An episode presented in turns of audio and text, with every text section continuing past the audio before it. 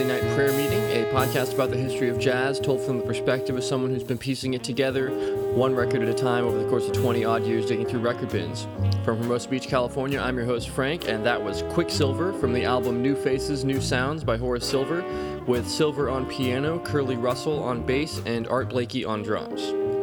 This week's episode is about the music of Horace Silver, a pianist who was instrumental in developing the hard bop idiom of jazz through his work with Art Blakey's Jazz Messengers as well as with his own small groups in the 1950s. Silver was born in 1928 in Norwalk, Connecticut. He began playing piano as a young boy and was trained in the classical tradition as well as learning the folk music traditions of Cape Verde from his father, a Cape Verdean immigrant. From a young age, he wanted to play the tenor saxophone, but ultimately switched to piano, in part because of the difficulty in playing tenor because of his curved spine, a condition that also kept him from having to serve in the armed services during the war. Silver's style is joyful, soulful, and exciting. He plays around with a lot of exotic sounding rhythms in both his compositions and his playing style, and he has a tremendous melodic sense that's helped a number of his songs to become standards in the jazz world. This first set of song will have a couple of his bigger hits, but first a take on a pop standard that he recorded with Miles Davis's group. This is It Never Entered My Mind. Enjoy.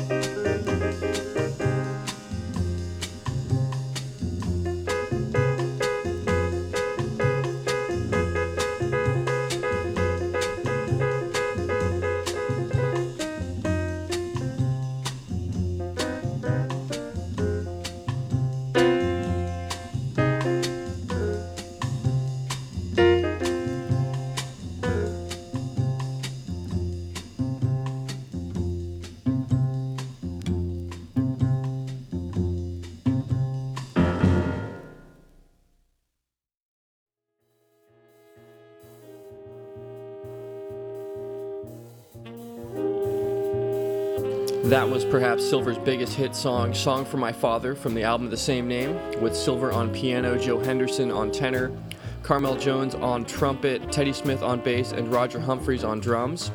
Before that was Peace from the album Blowing the Blues Away, another of Silver's compositions that became a jazz standard, with Silver on piano, Junior Cook on tenor, Blue Mitchell on trumpet, Eugene Taylor on bass, and Louis Hayes on drums. And starting that set off was It Never Entered My Mind from the album Miles Davis Volume 3, with Miles on trumpet, Silver on piano, Percy Heath on bass, and Art Blakey on drums. Up next is probably my favorite of Silver's recordings, a stomping, soulful piece that to my mind is a case study in how to put together a piece in 5-4 meter without drawing attention to the unusual rhythm. This is Jungle Juice. Enjoy.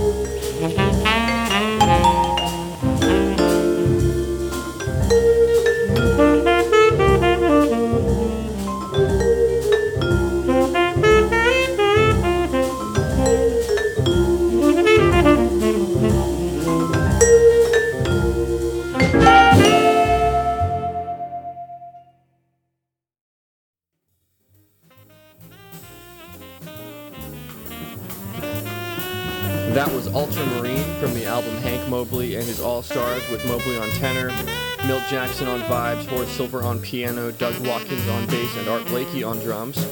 Before that was Cherry Blossom from the album The Tokyo Blues by Horace Silver with Silver on piano, Gene Taylor on bass, and John Harris Jr. on drums. And starting that set off was Jungle Juice from the album Serenade to a Soul Sister by Horace Silver with Silver on piano, Charles Tolliver on trumpet, Bennie Maupin on tenor, John Williams on bass, and Billy Cobham on drums.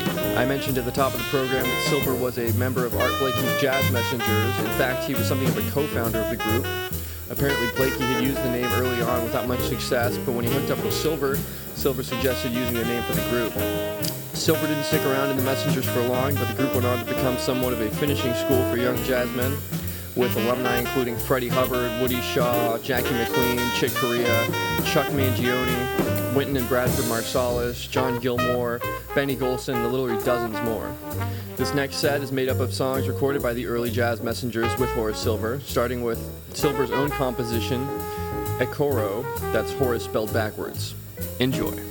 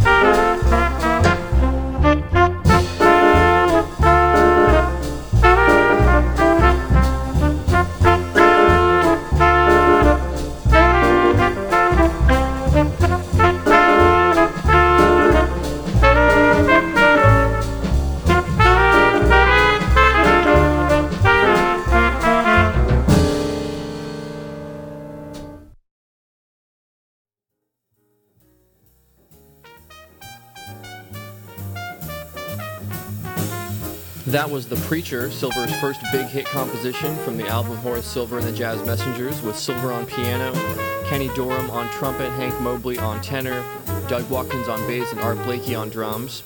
Before that was Carol's Interlude from the album Originally by Art Blakey and the Jazz Messengers, with Blakey on drums, Donald Byrd on trumpet, Hank Mobley on tenor, Horace Silver on piano, and Doug Watkins on bass. And starting that set off was Ecaroh from the album The Jazz Messengers with the same lineup as Carol's Interlude. Thank you as always for listening. If you have any questions or comments or requests, you can call the Wednesday night prayer meeting voicemail box at area code 424-704-1666 or email wnpmpod at gmail.com.